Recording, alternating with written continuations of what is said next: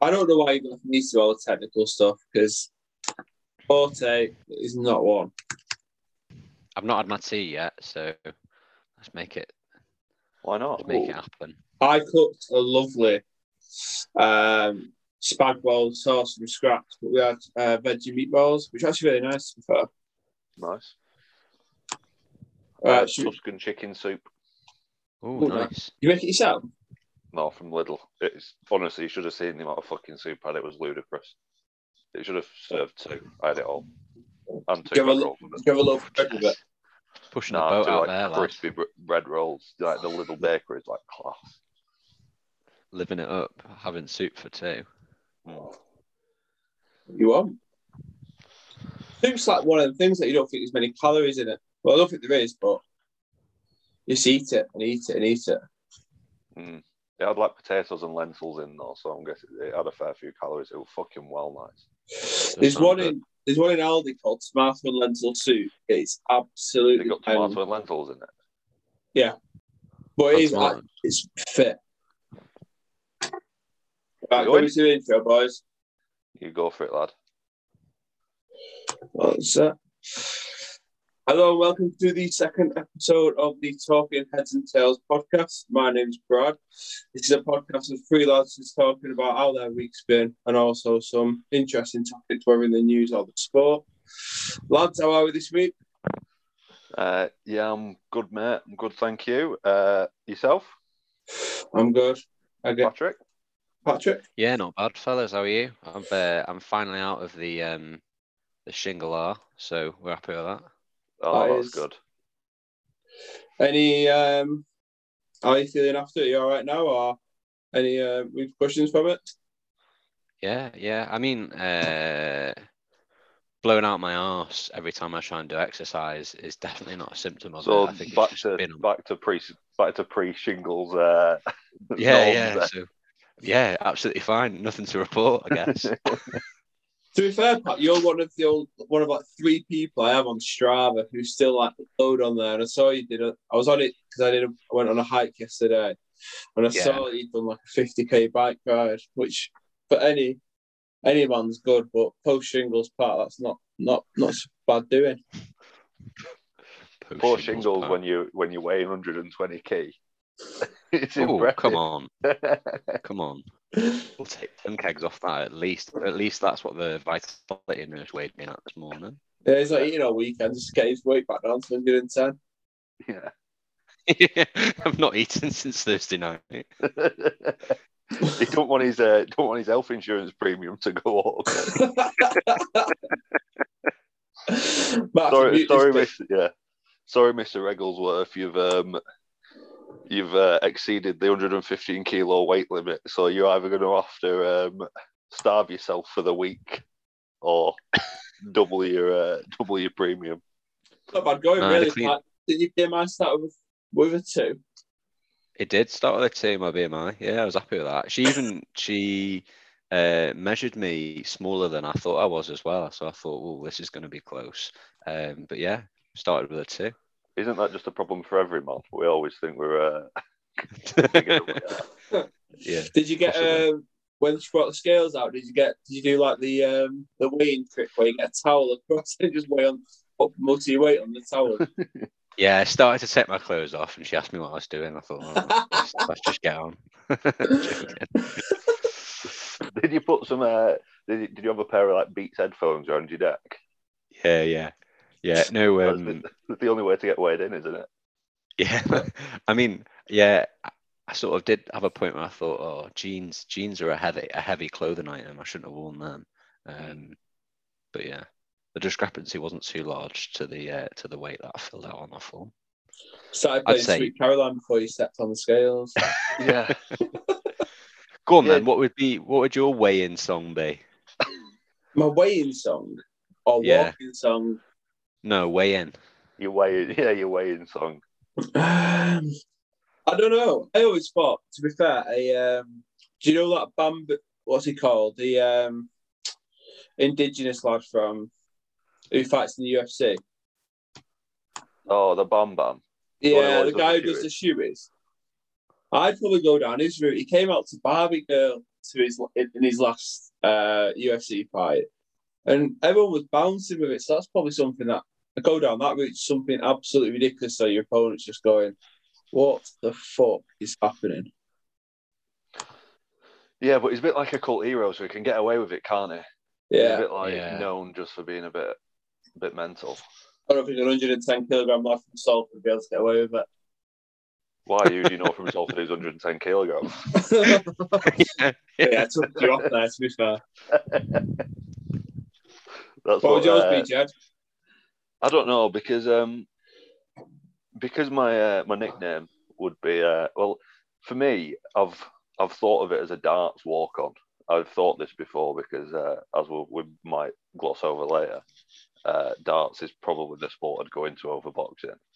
And um, because of my body shape in that one picture that was taken in the showers at uni, uh, I would be called Jed the Seal Maudsley. Nice. So um, You've just made three that- uni. You have just made three years at uni sound really weird, Jed. but Yeah. that's Yeah. fine. We'll just skip on from that. uh, so my song would be uh, "Dancing on the Ceiling." Oh, Oh, nice. nice. Shout. That's good I, fun, just, that. I think like it'd, it. it'd properly get it'd get them going as well. Like the crowd would re- really, really They'd get go into for it. it. Yeah, They'd be, they'd be reeling until you start doing 35 dart legs and they go, right. as long as I can smoke a dart whilst playing darts, There's till one o'clock in I'm the morning. Yeah, yeah. Fucking hell, Jed. We've got a concert here in June. Oh. Well, no, let's get on to some of the topics for Um, this week. it, So yeah. I think. No, how's uh, your week been? Oh, yeah. How's your week been, Brad? Uh, Anything to report? Not really. Went on a, pull- the first hike of the year yesterday.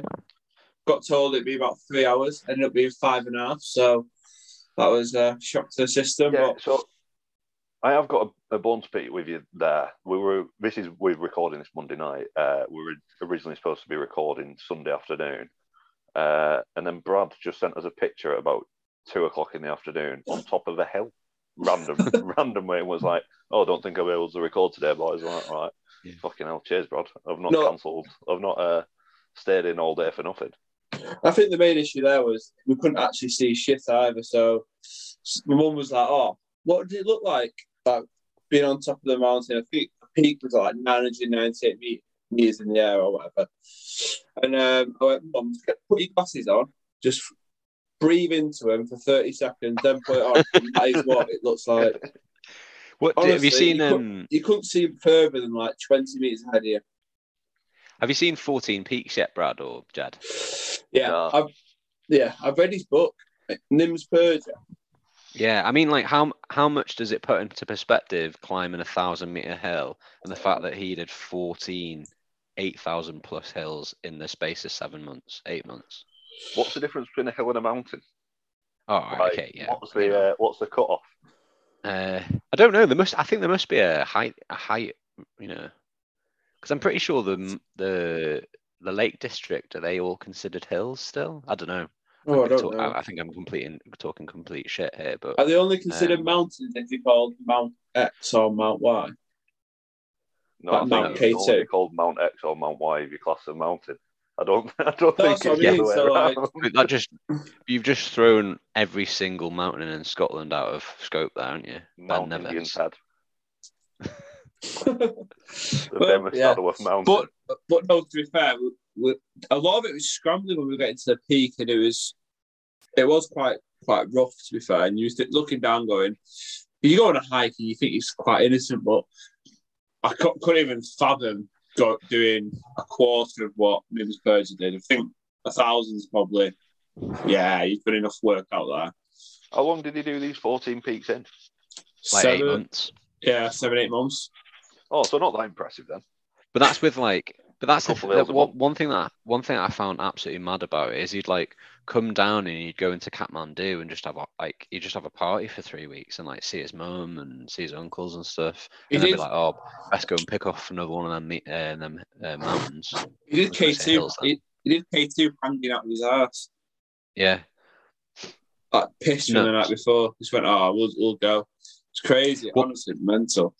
one thing that's crack is like there's a point on the like in the film not to ruin it for everyone like but he he's like climbing up this like what looks like a sheet of ice, and like he looks up, and it's like near vertical.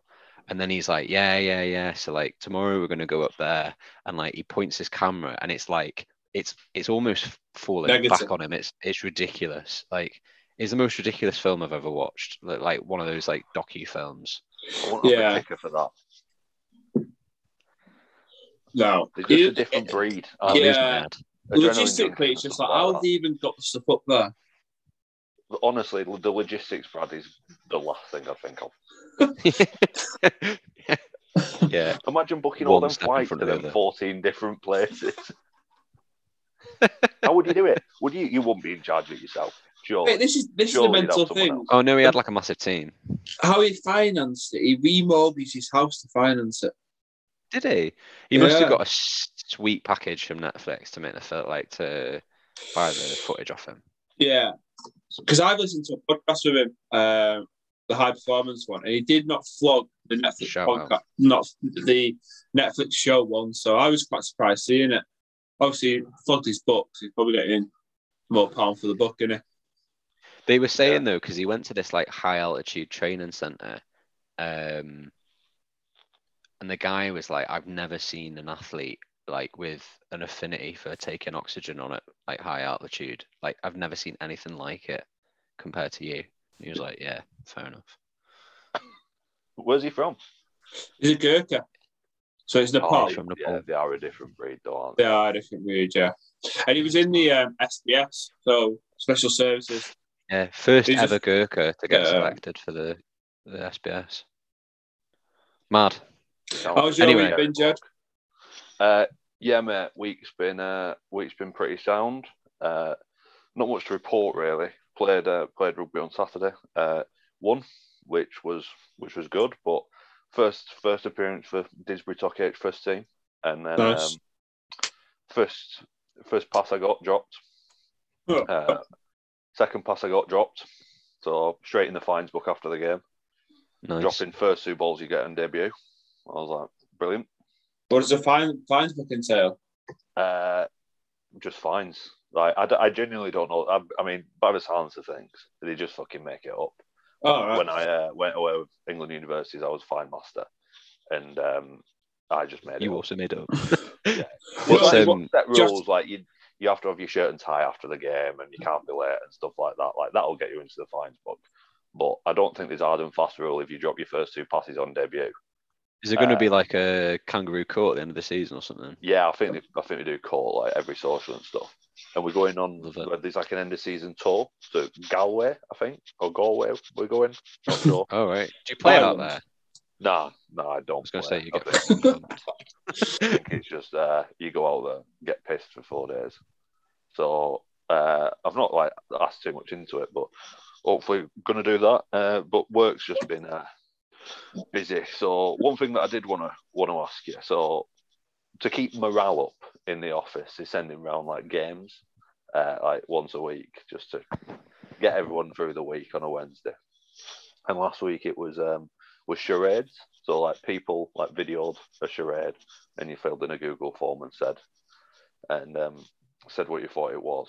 And there's this lad who was on secondment from Pakistan, uh, sat with us, and he was like, he didn't have a clue what charades was, or like how we. And we explained it to him and how we knew it, and he was like, how, how have you learned all this? I was like, honestly, I could not fucking tell you. Like charades is just one of those things that it's like speaking. You don't know how you do it, but you just pick it up. Everyone Don't know knows how that's the. Everyone knows that sounds like when you put your finger to your ear. But Yeah. and then and then I was also thinking about it a bit more like I've not done charades in years. Is it a dying art? Do we need to bring it back? Should, See, I- should I think- this be our first public service job to bring the- back charades? Our, our issue is, is we go more along the lines of drinking games now, don't we? You don't normally. I don't know, sure, this used to be a thing. We don't go around to your friend's house and go, oh, we'll play a game of charades, dear. Well, I think it's more of a family thing, though, isn't it? Like at Christmas we played it, but it was because it was just by chance. To be honest, it wasn't like a. It's not like a tradition. Yeah, I just um I just think it's it's a medium of socializing That's underutilized. It's it's an underrated forced fun activity. It's definitely a topic of conversation. Ted. I'm not putting it past you there. Definitely something, So what something to be what looked charades into. did you have to do then, Jed? Uh, oh, I didn't do any. They just sent uh, sent a few videos around. I think one was one was a film that I'd never heard of, The Big Short. Oh Yeah. yeah. No, one of them was The Wolf of Wall Street. And honestly, I mean, I'm not going to dob him in. I'm not going to call him by name as if he'd ever probably listened to this. Uh, the Wolf of Wall Street, and it was the worst impression of a wolf I've ever I've ever seen in my life. I thought it was doing scared. he literally just went, put his hands up like claws, and that was it. Uh, but apart from that, um, yeah, not a lot. Watch Stay Close on Netflix. First five episodes I've watched. Oh, have you you Um, got through it? Yeah, first five episodes. Me and Ben watched the first five together. And then uh, I was out on Saturday night and he texted me being like, Oh, watch the rest of Stay Close about you. I was like, fucking hell. Oh, that's sneaky. Surely that breaches some sort of roommate agreement. Yeah, some flat agreement there. You should should set some sort of rules there and fine system there. Kangaroo Court, just me and him. with you Ben. You get someone in- independently to run it. Yeah. Oh, I, I mean, I do love a Kangaroo Court. Where do you think the name comes? What What have kangaroos done to earn the name on Kangaroo Court? Do I think why? it's something? To, I don't know. Again, we're just speculating here, but do you not think it's something to do with um, like convicts going out to Australia and then like committing more crime once they got there? And I don't know. Could be. I kind of want it not, to a- be. it's, it's not a hill I'm dying on, Pat, but yeah, I do agree. Just not all of them out there. Come on. You've done something bad. I just think Kangaroo, get in. it's- You're judging. its origins is from the courts of Austra- Australia's penal colonies, which helped in Go on, no way whatsoever. As if I've got that right. That's brilliant. Yeah. There's also, if you go on Wikipedia, it's I think it's a photo of Hitler behind a Nazi flag underneath a photo of kangaroo court. An, an unofficial court held by a group of people in order to try someone regarded, especially without good evidence, as guilty of a crime or misdemeanor. So basically, it's saying uh, like a, a rigged court. Basically, what you do on your rugby tour. Yeah. I was going to say I've never um, I've never seen a kangaroo court where there's sufficient evidence. No, in fact, I've seen one, and it was when Charlie, uh, punched, no, Johnny punched. Charlie. Yeah, had a black eye. That was good enough. Yeah, yeah, yeah. and about four eyewitnesses. Yeah, I'll never forget coming out, coming out of my room and just seeing Charlie going, "My best mate's just hit me," and like crying and moping around for like forty-five minutes. They are holidays to forget sometimes and holidays to remember. Oh yeah, Oh yeah. Made the both made both the best and worst memories whilst I was on tour. yeah. And Pat, your Worse week, than- Yeah, my week's steady, mate. Um, yeah, sort of second to last week at, at my current job, so sort of like I'd say sufficiently checked out at this point. Oh, So, feet uh, up. On a scale of one to ten, how checked out 10. are you? Ten being Well, I'll tell you. I'll I'll tell you how checked out I am, and you can place me on the scale. I'm so checked out that today the chair, which my current employer has very kindly given me in the pandemic, um, was squeaking a little bit. So I got my electric screwdriver out and completely dismantled it, and then rebuilt it again, just to make sure that all the fittings were tight enough. Did you How's it rebuild it from squeaking gone? scratch or did you still have the manual? Oh no, like I just remembered how I dismantled it and just did it like in stages. So yeah, like no squeaking or everything's nice and firm again. So yeah, that's how checked out I am. That was a good I reckon that was a good hour of today. yeah, but it's just I don't think you can put an importance on workplace ergonomics working Yeah, from home or the office. So Agreed. I mean, I work for the same employer you are about to leave, and they do Yeah. put a lot of a lot of emphasis on care and health and safety and well-being. And if they deny you that opportunity to take your chair apart, then they're not doing what they say. Yeah, yeah. Live by the sword, die by the sword. Exactly. Anything else to report, Patrick? Not really, mate. Just um yeah, just getting on with it. Uh, annoying Brad with incredibly noddy questions about buying a house, which he's very patiently answering. And ignore it. Yeah, that's about it. I've also got something from my week actually, which I did mention in the group chat, but left it till this fine hour. I had a bleep test on Tuesday. Now, that is something that should be a dying art. Mess I had. Not done one since I'm probably like 13, because probably year from year nine onwards, I was doing a 10p at school. So, yeah, first one in a while. Obviously, we didn't do one at university, did we? So, play for rugby. So, yeah, showed up, ran a bit, stopped, waited a bit for everyone else to finish. How'd you get on, Brad? Uh, got to level nine. Were you the first out? No. That's good then. Yeah, that's a moral win, I think. Yeah. Well, I am. It is obviously open age rugby league, so the standard's not. The standard does vary, doesn't it? Mm. But they're doing it. So we did a one mile run first training session, then bleep test second session. It's going to test it in six weeks. So moral victory could be just going really bad the first time round, six weeks time. You could be a freak of nature in how much how much your cardiovascular's improved. But you've not played in a while, so No, not run in a while either. no, yeah, that's running's for losers. On uh, on the um, the bleep test thing, it reminded me of uh, a, f- a friend of mine w- wanted to become an army dentist.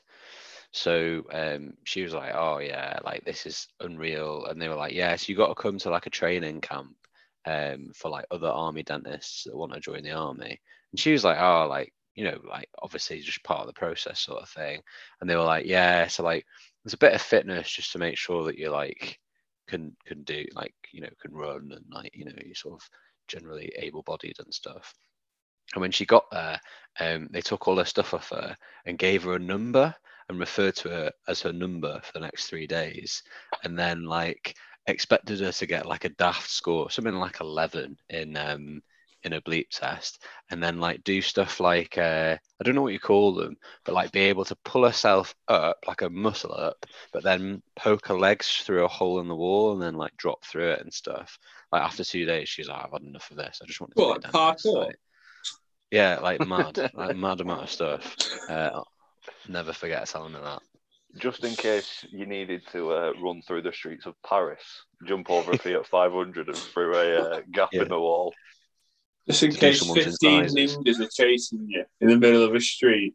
Yeah, Yeah. you've got and re- need to get away from as quick as possible. Air, and you've and got an skills. emergency fill-in to do. Yeah, I mean, it's bad that like um, referring to people as a number. It's like something. It's like stuff like they did in like the concentration camps. Yeah. No wonder yeah, the army gets a Guantanamo bad rap at times. Yeah. I mean, it's Nuts, that. whilst speaking about the concentration camps, I was watching uh, World War Two in colour uh, the other Brilliant. day, Great and doc. I came across something which was one of the greatest Shout out. of. Uh, yeah, great. I do agree. Shout out if you if you're hungover and want something to watch, World War Two in colour on Netflix is the absolute greatest thing to watch. Yeah, any series, uh, possibly the base, the best documentary on Netflix, in my opinion. Might have to try that. It- It's exactly what it says in the tin on the tin as well. It's World War Two. It's World War in colour. Two in color. yeah, and um, yeah, the greatest Walpole of history, I think. Uh, the British bombed uh, a city in um, southeast Germany, and uh, the Germans released that two hundred thousand civilians had died, and then everyone was starting turning on like the British press, and like the Americans and the British were turning on each other, like saying like, "Oh, this is like morally wrong, morally wrong and stuff." But really, like twenty thousand civilians had died, which yeah is bad but propaganda from from the Germans there. Yeah, it's It mad. properly like after that, Churchill just like stopped doing uh, area bombing and stuff because of the backlash. I mean, like uh, the, the period between 19 sort of 40 and 1945, there's the, the competition for Walpole of the Year would have been pretty high. Like, like I'm pretty sure the Americans and the British had a fleet of infantry that were all entirely f- inflatable, and they just Yeah. drag them around and like German planes would go like, oh, there's you know a tank division over there, And it wouldn't be. They'd just be inflatable tanks. Yeah, they also did um, at D Day. They also uh, sent out fake dummy like parachuters, and then all Yeah. the German tank divisions would go over to these fields just to find out loads of mannequins with parachutes tied to them. Mad. Yeah, the UK, we used to do something with like obviously like the fields in so instead of bombing towns, we we just put loads of lights in the fields. Just so thinking that was a town, but obviously it wasn't just a massive field just to waste their artillery. Is that what the world wars were? Were they just multiple, multiple? Yeah, it could be. Could be. Would have been mad living living in like imagine living in like wherever you live now during like the blackout.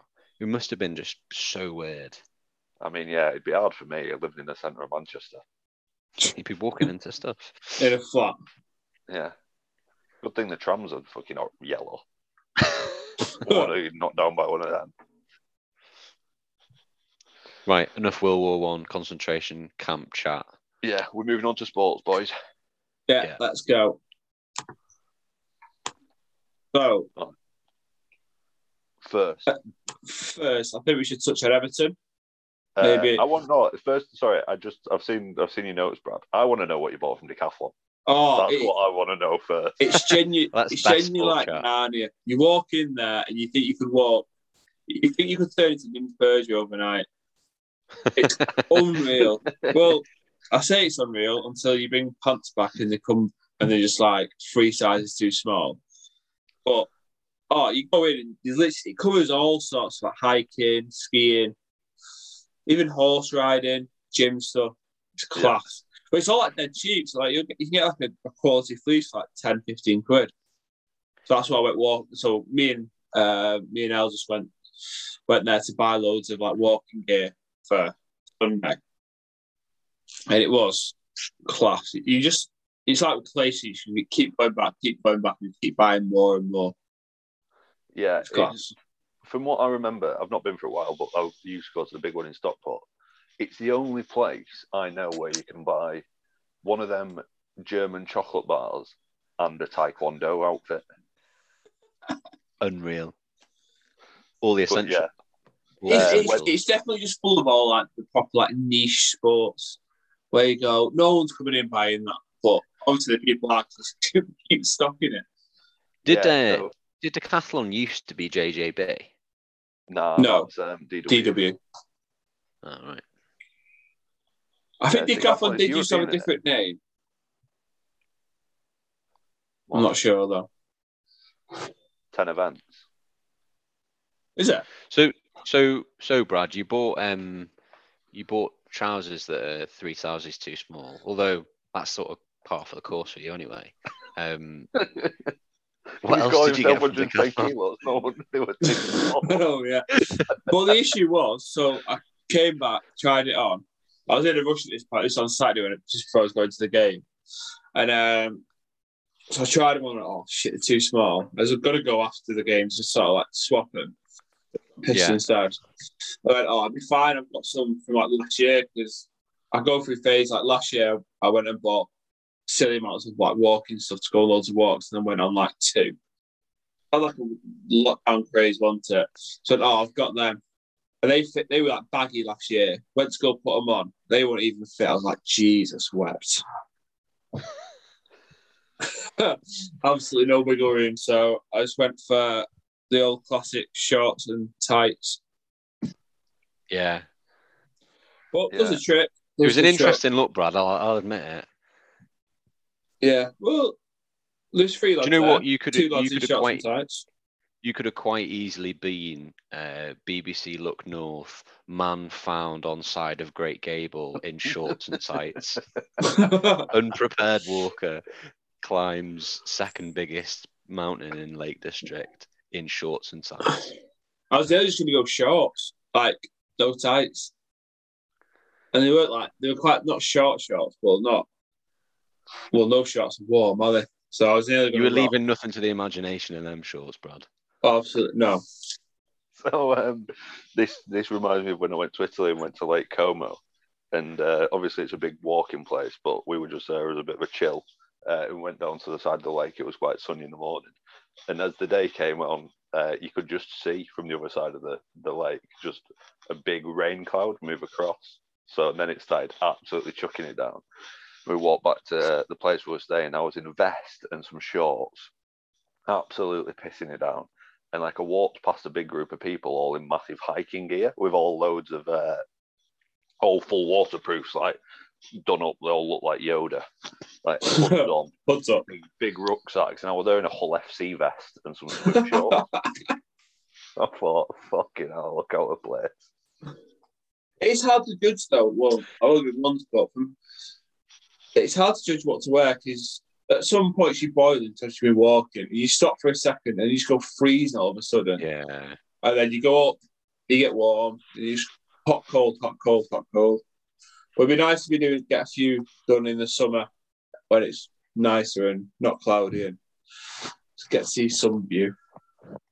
Yeah, definitely. I'm uh, I'm more than up for it. We should uh, should record a podcast post walk.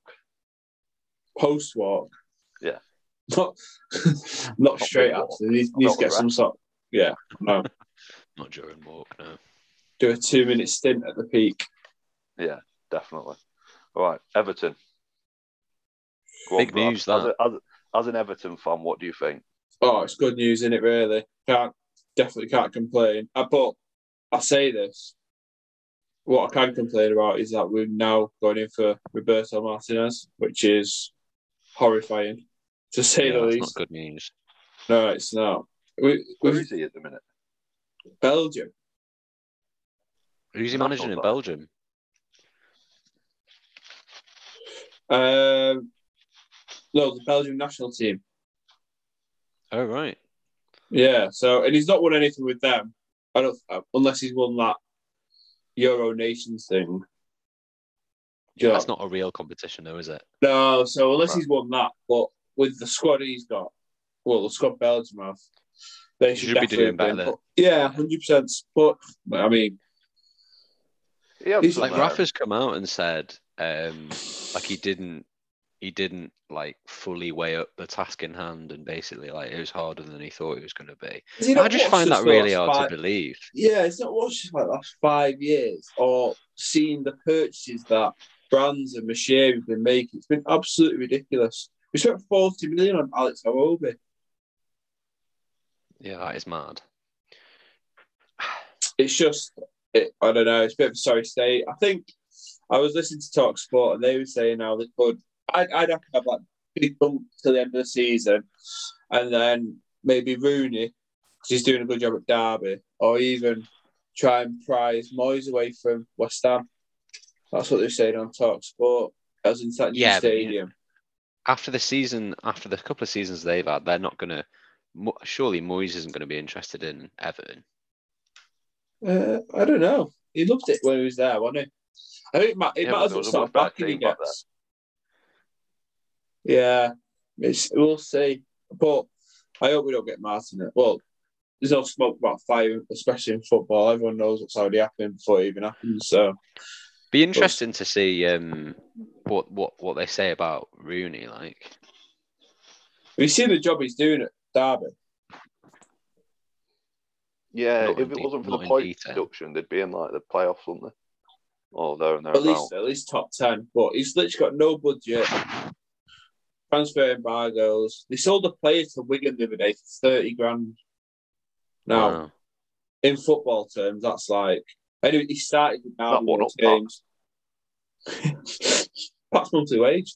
Imagine if Pat went back to Georgia and said, "We're not buying the house. I'm spending a deposit on, Off a, play for Wigan, on a left winger from uh, from From Derby. Derby. left back from Derby, What are you going to Derby do with him? County, I don't know. Can do what I want. gardening. yeah, he's going to just ride my bike around like a tuk tuk. yeah. We, we will see. We will see. Do you think that? I mean- do you not think it's a bit of a uh, like? I suppose one thing that Rafa could have been able to do potentially is keep you up. Like, do you think the disrupt? There's a bit of disruption here with. Do you not think there's a bit of danger going down? I say that as a Newcastle fan, but We've just Like- got beat by Norwich, who hadn't before us scored a goal in six games, and we're letting two Yeah, in twenty minutes. but you're in like a defensible position now. Do you not think like the disruption caused by trying to find a new manager He at no, this point in the season? he was the disruptor. You can tell. Like Luca, like Luca Digne going was probably like for a lot of Everton. Well, if, oh, the Luca Digne situation was the icing on the top of the cake for a lot of Everton fans. In that, it, he's he, literally our best player, and he's pretty much got told, "Don't go past the halfway line in a game." So, no, I think It's the right, right, play, isn't it? yeah, it's rough for him though, isn't it? Because like Wright was on the wall before he even sets foot uh, into Everton because he's Liverpool like legend, really, isn't it? Well, that's what I was going to say. Is it a bit of a wall pull? Is he is he so is he a red so much through and through that he's gone to Everton and sabotaged it for the last seven months? Agent Rafa. Agent Rafa. That's why I like you know when Liverpool fans on Talksport are phoning in and being like, I haven't got a problem with it. It should be fine. Like Yeah, you know, all knew. we all respect Rafa. he's they all like knew. that. They all got a news. knew. they got a newsletter in Yeah. pre-season going, lads. Don't worry about Rafa Benitez going to going to Everton. We've got this covered.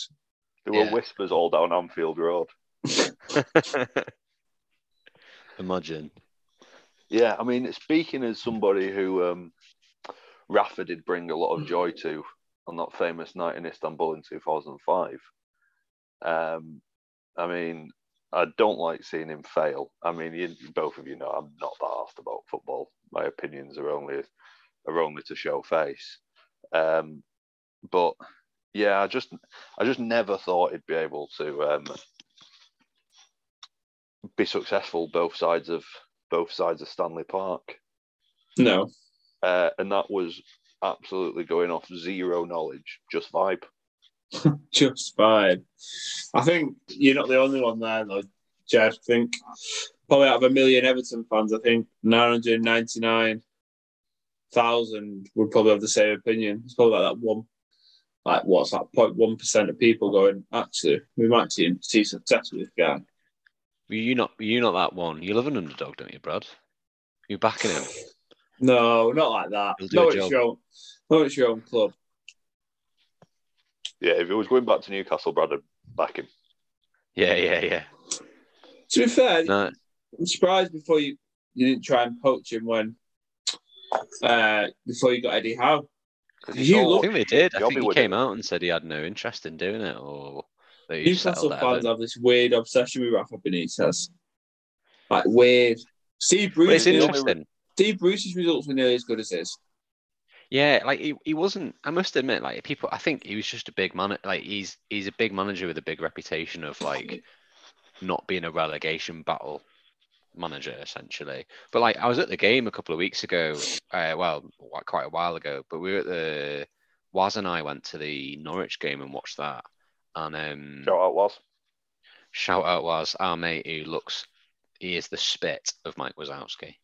Um, but yeah, uh, our mate was uh, we went along to the game and the lads behind us, some old fellas, like they were sort of passing around at the back a little bit and um, sort of they weren't looking to advance across the halfway line very much or, or sort of take take the game to to Norwich, who are bottom of the league at this point, like you know, like just needed to put a bit of pressure on them.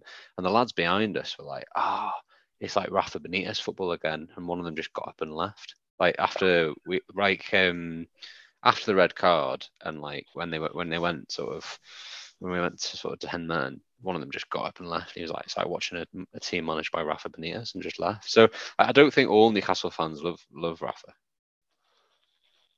No, I mean, speaking as obviously we all went to Newcastle Union, Pat, you're, you're still up there. There are hard, they're a hard bunch to please, the Newcastle fans. You Yeah. are quite a um, liberal Newcastle fan, Pat, but some of them are very, very hard. Like, there was nothing worse than getting in a blue line cab after Oh. Newcastle had lost. Don't Yeah, they're hard work. Like Mike This- Ashley, like back in the day.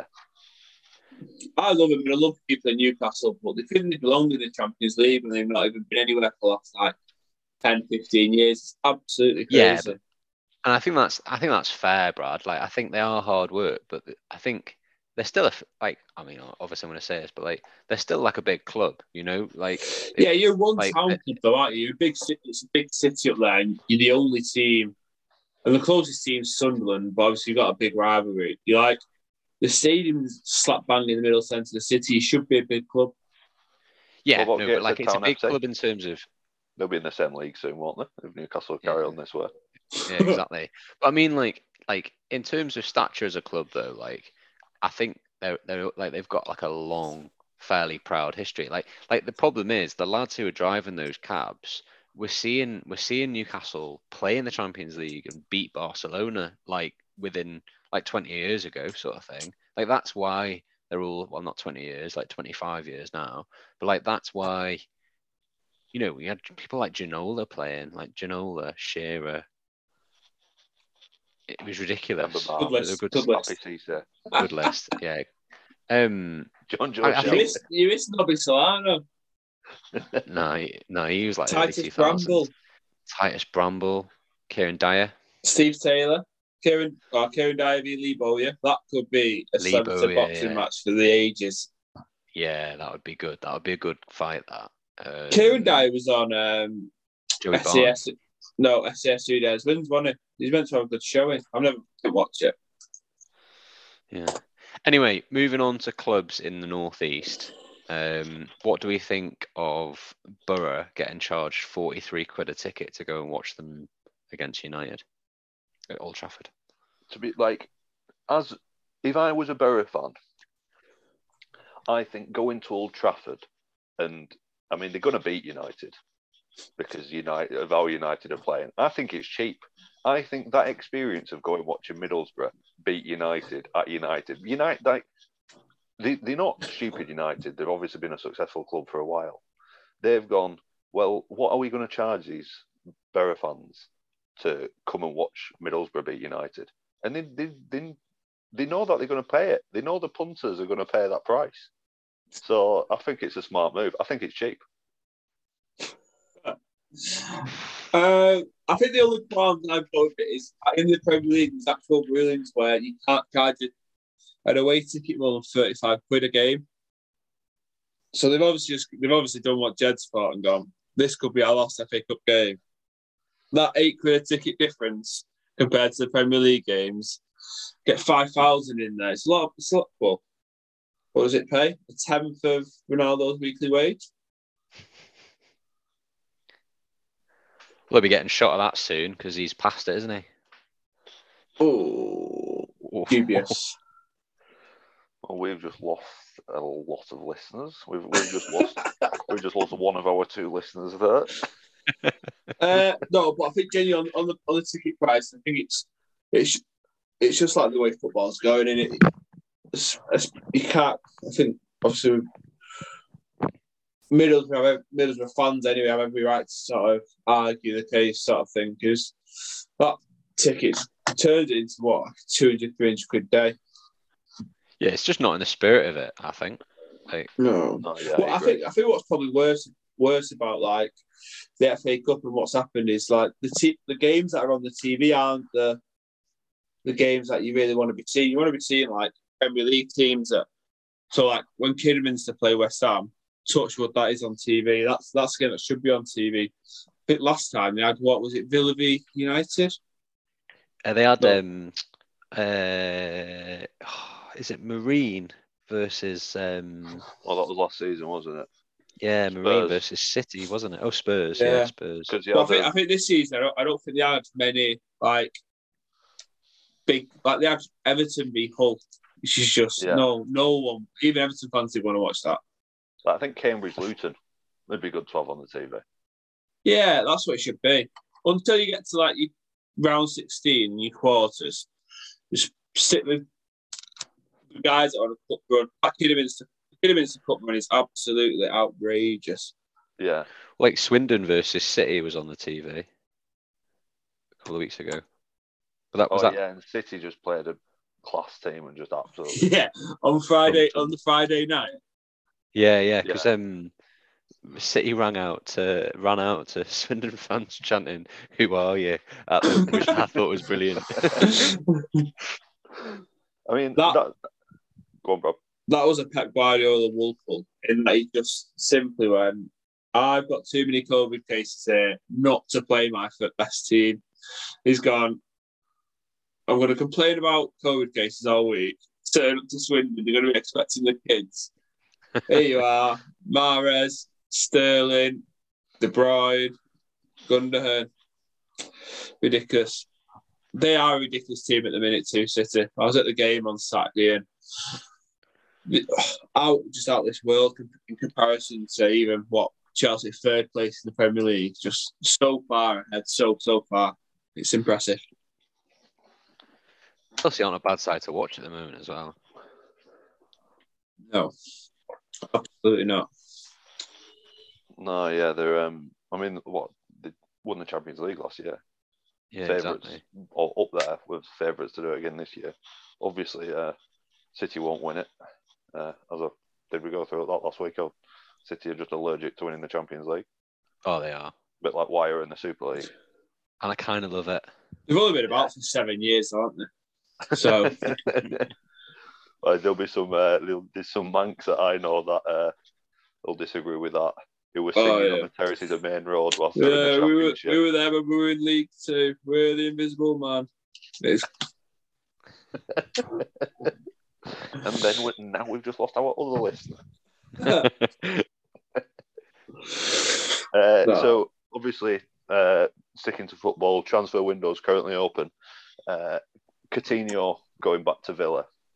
So I've got two points on this. Obviously, he set up and scored against United to bring Villa back. Uh, I was sat with a bunch of United fans and I said, I said he's still a Liverpool lad at heart. He still wants to screw over United. but then, he, go on, Bob. I think that just sums up instant impact, really, doesn't it? Just Yeah, he's just going to be class there, isn't he? He's just going to be like that. You're like, see, that because we're rugby league lads, you have like a lot of like two league teams where you've got probably twelve decent players, and then that one player who's just an absolute freak. He's going to be that in the Aston Villa side. You can see it by a mile. Yeah, like um, I don't know as well. Like obviously, he played with Gerrard, you might have a bit of respect for him, or Gerrard might know how to get the best out of him. So hopefully, he can get back to a bit of form.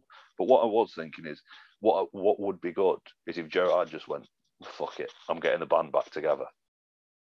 Suarez. People people who are still playing Suarez, Lallana.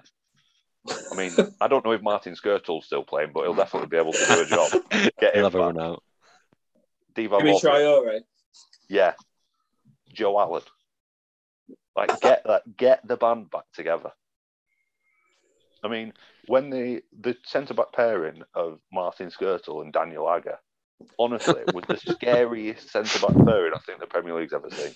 This game absolutely shite at times. But Yeah, it's terrible. because no no attacker wanted to go near him. That's when you had because- King King Kenny or Roy Hodgson Yeah. managing you. It's just an absolute shit show Mess. every week. Yeah, I love the um the like comparison of like the front three then compared to now, where I'd like Rickie Lambert up top. and we just like um we just like bought the full Southampton side. he still did. Yeah.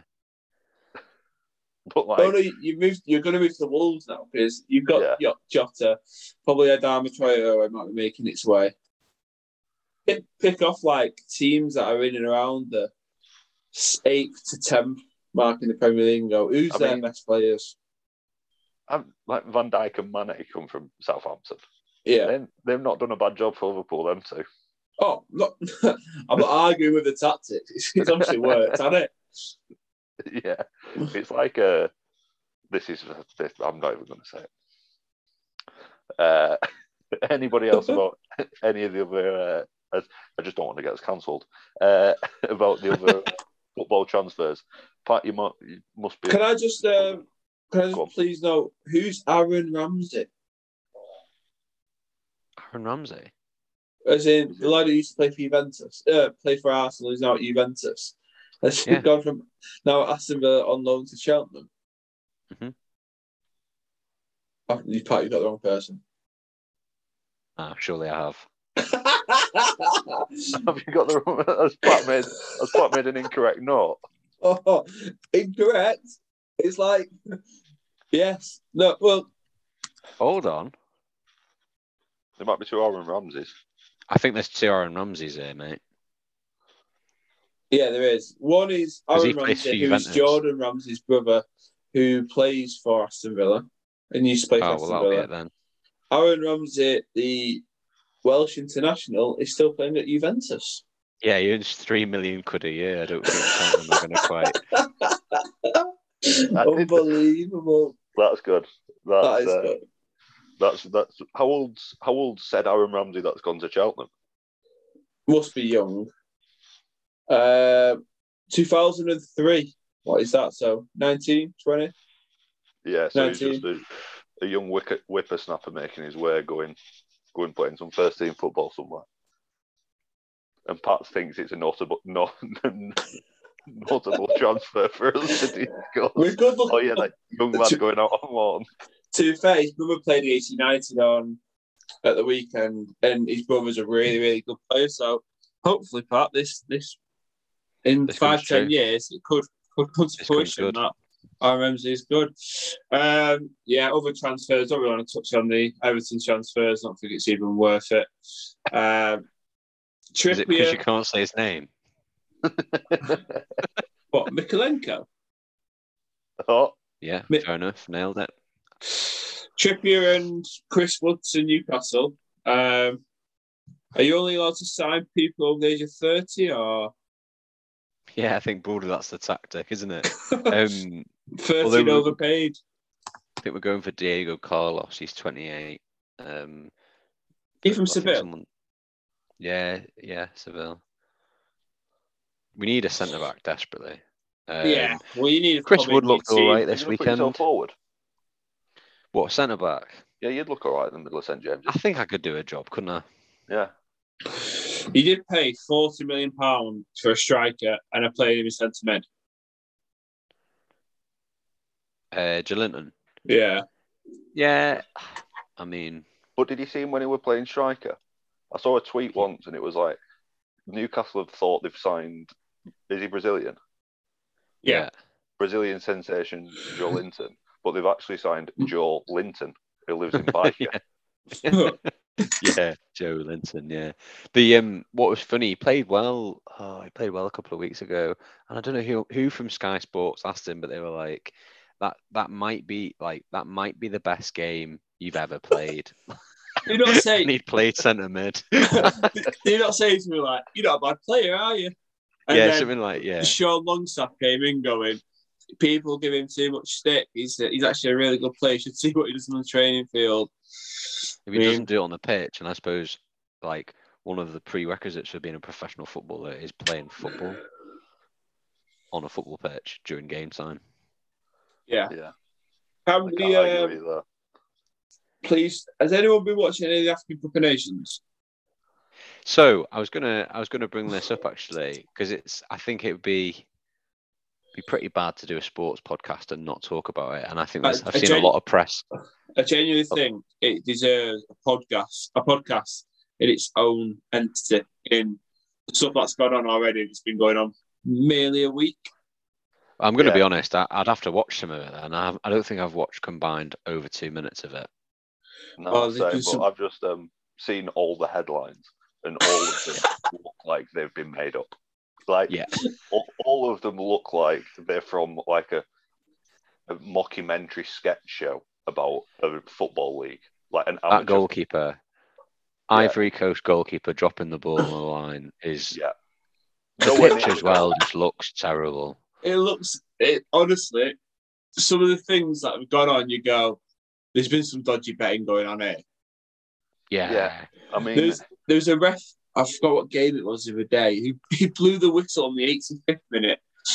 the fourth official goes, "Oh, you blew that too soon." It took him two minutes to decide. So then he re-blew the whistle on the 87th minute to kick off.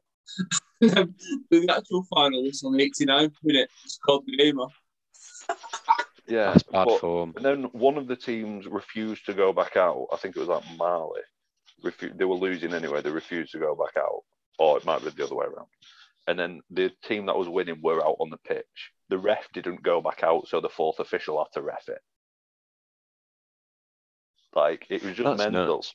And as well on the same day, one of the one of the nat- one of the wrong national anthems got played in the stadium. That is bad. I think Oh, yesterday or the day before, there was a big scrap in one of the games. I think.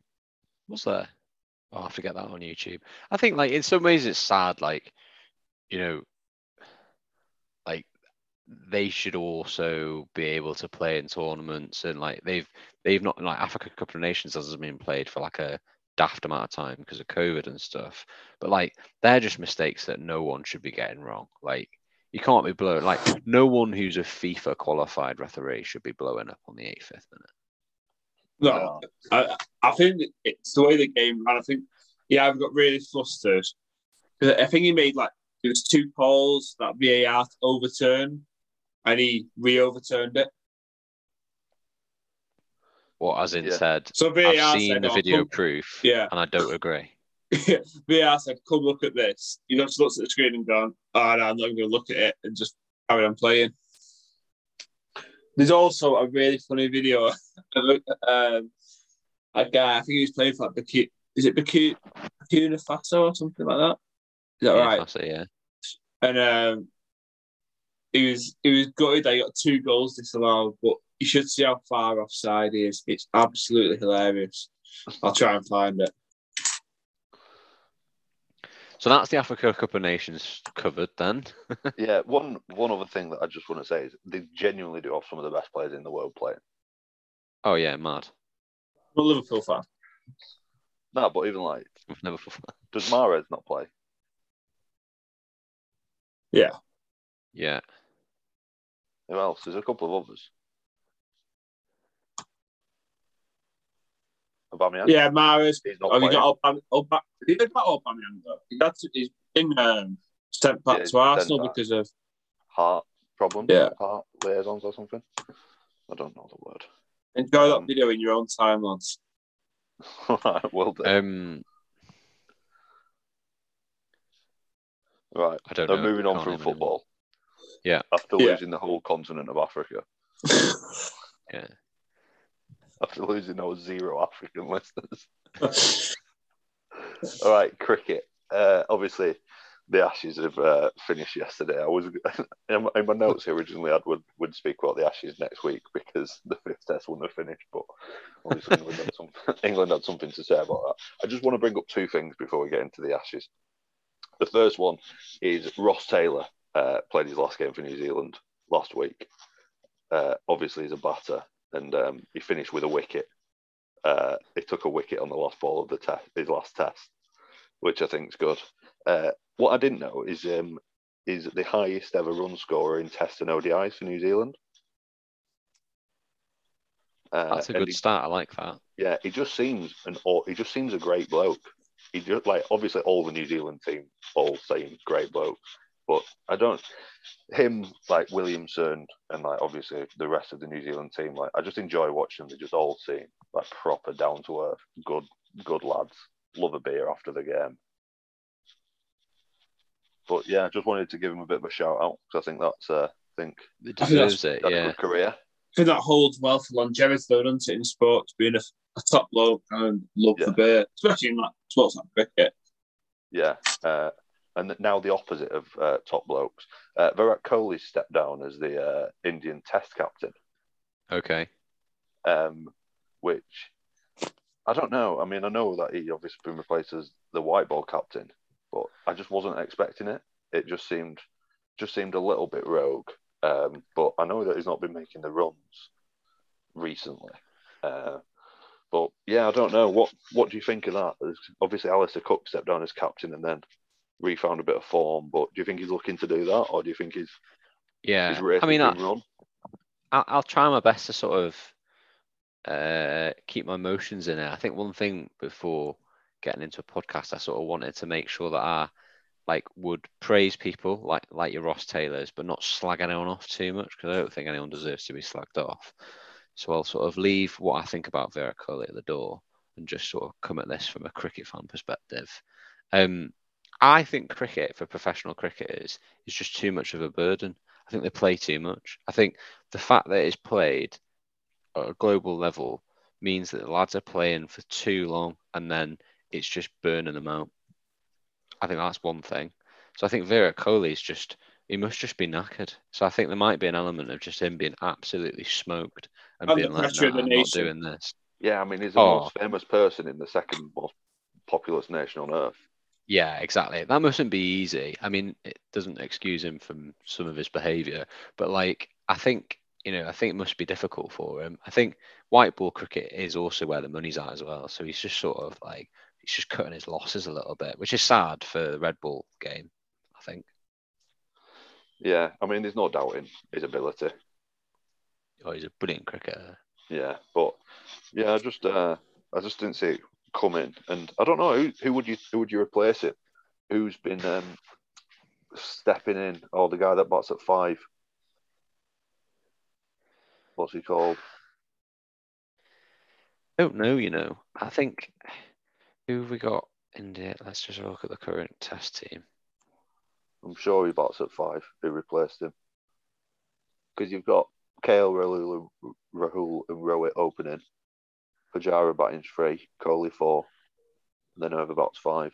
I can see him in my mind's eye. Who's got who skipped them recently, but Who's what? who's skipped them recently? Because I don't even think he played in the last test series. To begin with a V. Are you not? Are you not Dior in this now? I'm trying I- to now. I'm just finding it.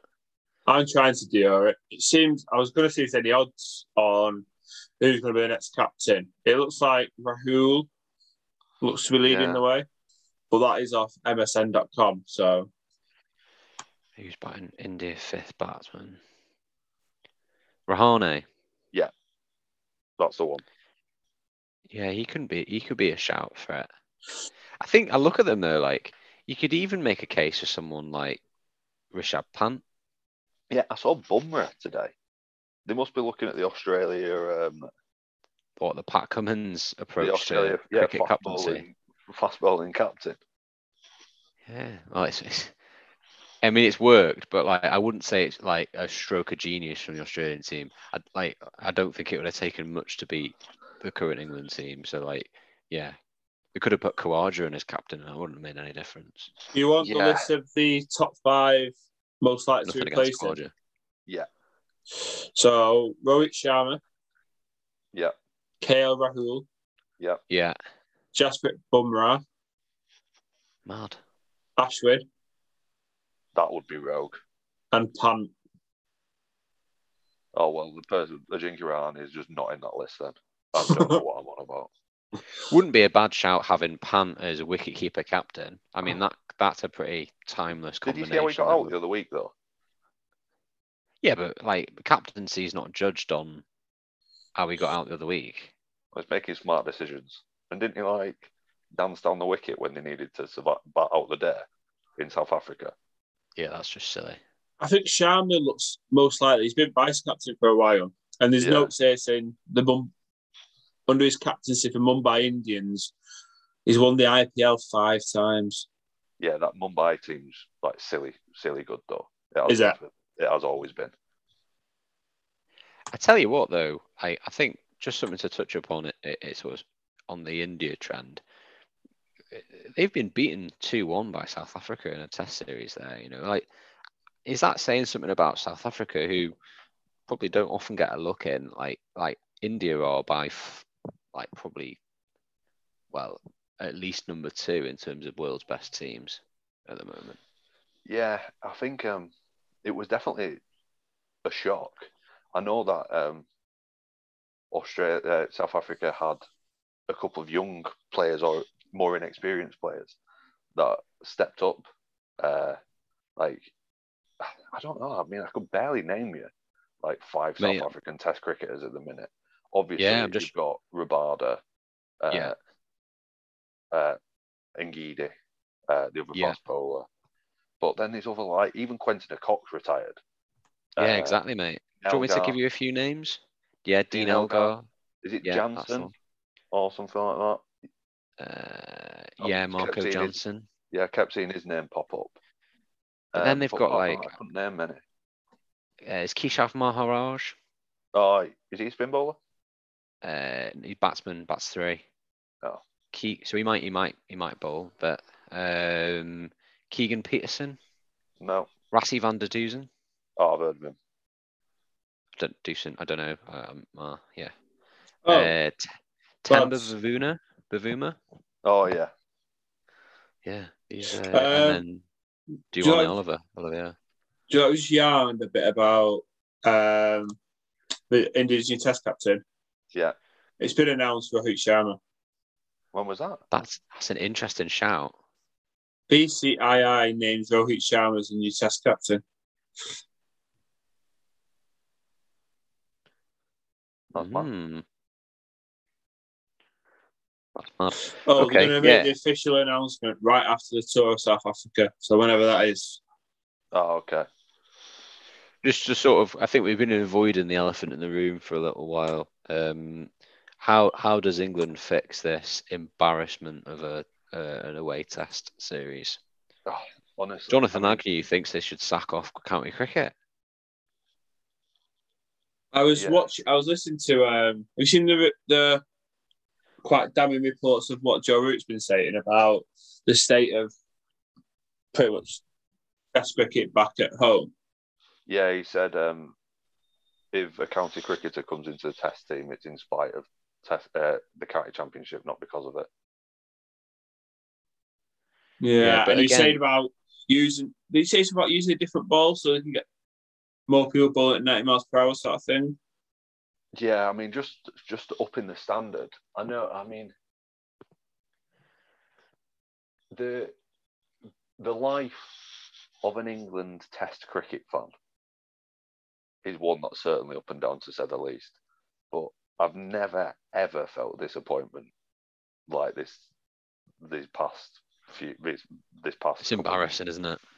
because it's not like we've gone down to Australia in the past and they've been scoring five, six hundred runs on flat roads and just playing their conditions well, and we've just not been able to like replicate it. But and the bowlers have been getting flack, and I don't know why Australian batters have like there's a a couple of them that have done well. Like one of them has stepped up each game, but Yeah. none of them have been getting big double hundreds. Like when like last time we played down there, and Steve Smith was just like nobody could get him out. The He's unplayable, wasn't it? yeah, and I just think that if we were going to win an away Ashes in the next 10 years, hmm. when Australia played like that, it was going to be that. Australia bowlers obviously stepped up, but Yeah, I just agreed. think England batters or English batsmen, they were just just woeful. Going from 64 for none to being all bowled out for 120 odd. It's just it's embarrassing. It is Yeah. genuinely embarrassing. I've got a few queries. Like, um, I'd say a bit of an outside of cricket. Like, from what I've seen, like, why didn't Zak Crawley start from Test one?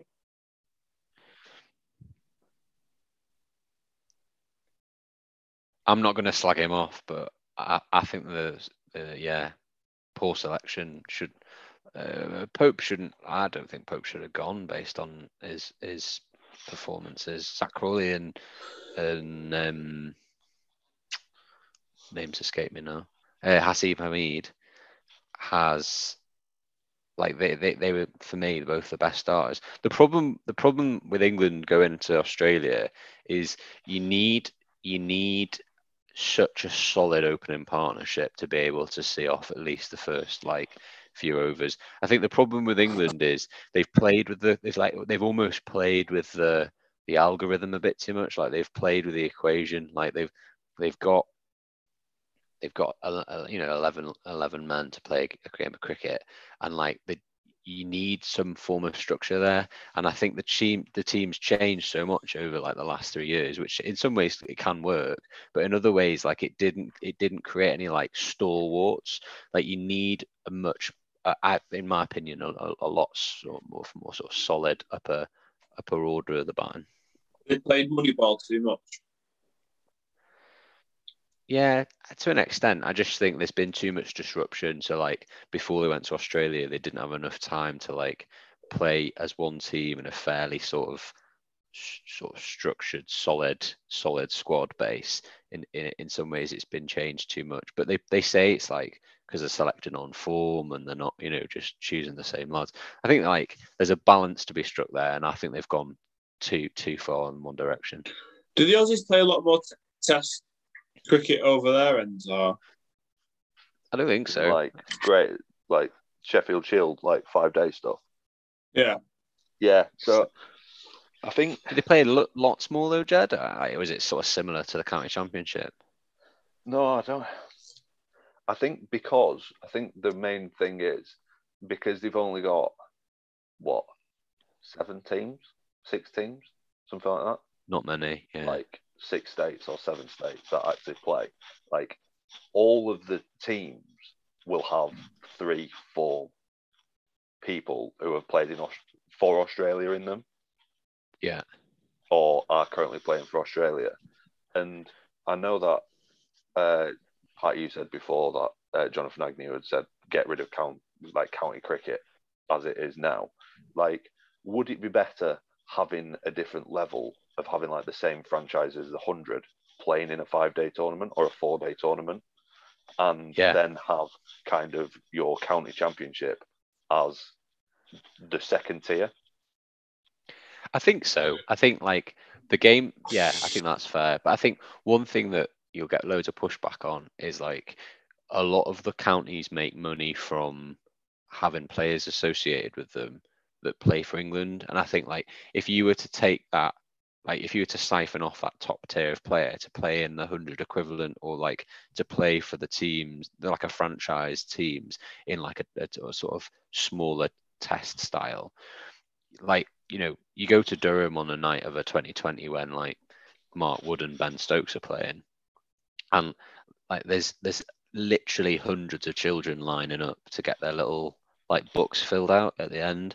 Like like you go walk around the ground and Mark Wood and Ben Stokes are on all the posters. Like I think if you were to remove them and, and contract them to someone else other than Durham, like arguably you just started to kill the county game. But you, you could still do that. Like they could still, it could be like the hundred where they literally just go for like two months. And, like, Yeah, so I, I play think in some ways I think that. I think like chunking up the season's probably a sensible thing to do. So like between these weeks, you're gonna just blitz like county championship. Between these weeks, you're then gonna go into like a regional based four day game. But like it'll be quite intense, and it comes back to like are professional is professional cricket trying to take on too much? Like the British summer is not long enough to sustain the amount of tournaments that they're they're proposing and also currently playing. Yeah, so that's. I mean, I know everyone gave the hundred a lot of flack, and what I thought the hundred did for the women's game was phenomenal. Brilliant. I don't think it did it for the men's game, but that is because coming back to your point, like everyone's playing too much. Like, do we look at the B, uh, BCCI, and like Indian centrally contracted contracted players can't play in any franchise tournaments outside of India? Like, do we do we say that, or do we say you can only play in one? You can either pick the BBL, the PSL.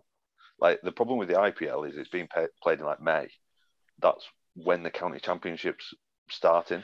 So like the Yeah. players who want to play for England and play in the IPL can only I think it's all the about- in April. all turns around into like what lines the pockets of players. Like what would appear in all three sort of foreign leagues do in comparison to just playing for England at county level? Yeah, you got to think about England's focus too. How much England focus on the T20s and the one days? I suppose the problem you've got there though is like the Red ball, the Red ball game's struggling enough as it is. If you then sort of put those impingements on a player, they're obviously just going to pick the stuff that gives them the most money, and that will just kill. That will then just kill Red ball cricket.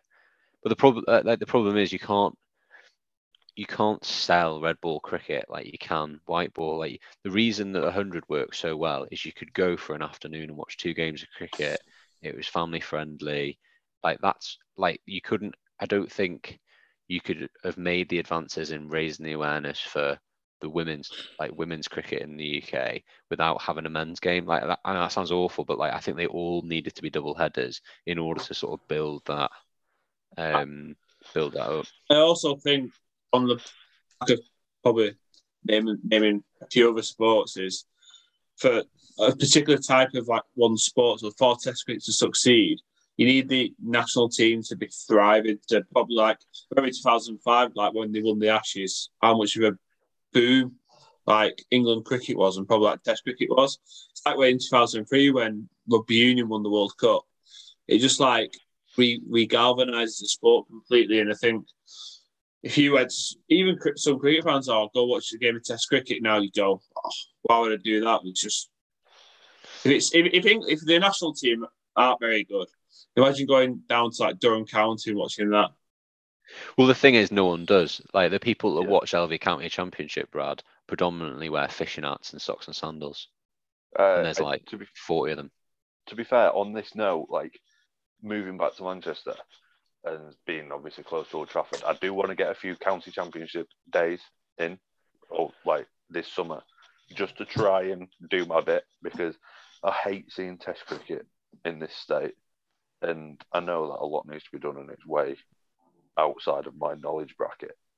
But like, I love going watching cricket. We used to go and watch Jesmond Cricket Club all the Yeah. time when we were at uni.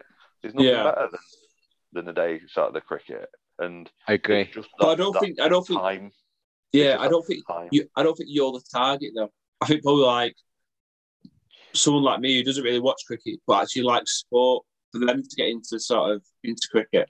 No, yeah, but What literally, the- like when Pat said nobody watches it, you will go to a cha- county ca- championship game and there'll be about fifty people there. Yeah, there'll be like dog walkers who've popped in to like see what what's, what, what the fuss is about. Genuinely, like it, it, it, just doesn't attract crowds.